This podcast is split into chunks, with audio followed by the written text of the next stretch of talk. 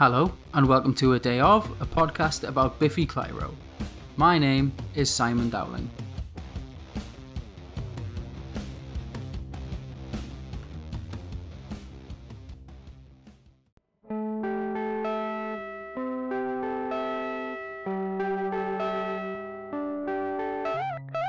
What a way to go out, talking like a robot and singing about the demise of the useless human race.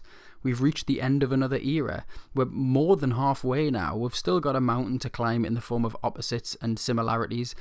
As I've said on Twitter, I may take a little break that might have been noticeable if any of these episodes have been delayed at all. If they weren't, woohoo! But if they were, I'll have tweeted the reason why. But yes, Opposites is a long album to write about in one sitting, and then to have similarities to do too.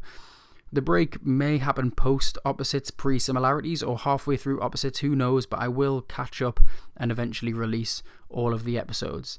You know, I'm not planning on pausing the podcast, it'll just be because the timing of it going over Christmas essentially. It's currently early December and I'm about 30 days ahead on the podcast, which is where I like to be, but the problem is that means I in 30 days' time have to have probably another 30 songs written, and that's quite a lot when there's all of the holiday stuff to do. But anyway, that's all in the past for you, so if there hasn't been a break and I'm continuing to release episodes, then you can just ignore this. Anyway, 51 Trumpets has a thumping bass, glistening guitar in the background, and little stabs on the snare that are matching the bass thumps. For the chorus, the guitar fuzzes up, and a little second one comes in, adding some flair. The bridge has a slower, fuzzy, arpeggiated guitar with these little slides thrown in. They eventually double time before the end of the song, where it returns to that thumping opening, but the guitar plays a fast tremolo octave, and a robot voice patters on over the top that I have no idea what it is saying.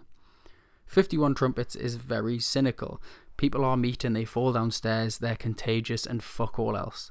It's kind of sad reading those lyrics, knowing how disposable the Tories have currently made people feel with their paltry efforts in controlling a contagion, but I'm not going to dwell on that. This song being the end reminds me to wrap up a few things regarding Only Revolutions. I've now read a chunk of the book as I'm recording and writing this a little bit after the rest of the episodes. Well, I've experienced a chunk of the book, I should say. I tweeted about how difficult I was finding it, and a user called Validated V replied and put their experience in some advice that I legitimately think is exceptional and has allowed me to read a lot more of the book, but may also allow me to experience other books later in my life. They said, I think it's better to approach it as a piece of art rather than a story or a narrative. Treat it like a museum, maybe, and enjoy the bits you like. So that's what I've been doing. I've been reading the words like I'm wandering around a modern art museum where some pieces hit me and some don't. If the words go in, they go in. If they don't, they don't. But on the subject of the album, so far in the book I have encountered someone referring to themselves by saying, I'm the mountain, someone referencing a relationship in the form of bubbles the structure of the numbering used in this song is also reminiscent of an experience early in the book where the two protagonists are mentioning groups of people that they can see using random numbers that increase. The words Boom Blast and Ruin are yet to crop up, but I'm not that far through. But yes, Simon really did enjoy this book quite a bit on his honeymoon, where Tomahawk Kid by sensational Alex Harvey Band rewrote Treasure Island. I think this entire set of songs contains a lot more Only Revolutions than I initially thought, and I possibly should have known that from the title being straight up copied that it may actually be a kind of adaptation.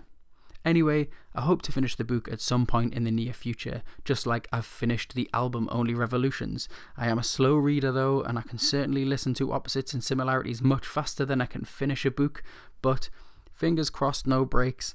Fingers crossed, I don't get burnt out, and fingers crossed, I don't get coronavirus, and fingers crossed, you know, I enjoyed Christmas. Thank you for listening to A Day Of. My name's Simon Dowling. You can follow on Twitter at A Day Of Podcast and you can email a day of podcast at gmail.com. And please leave reviews on iTunes or wherever if you fancy it. You can also send in voice notes at anchor.fm slash a day of, and you can also find links there to the podcast on all the different platforms. Again, thank you for listening.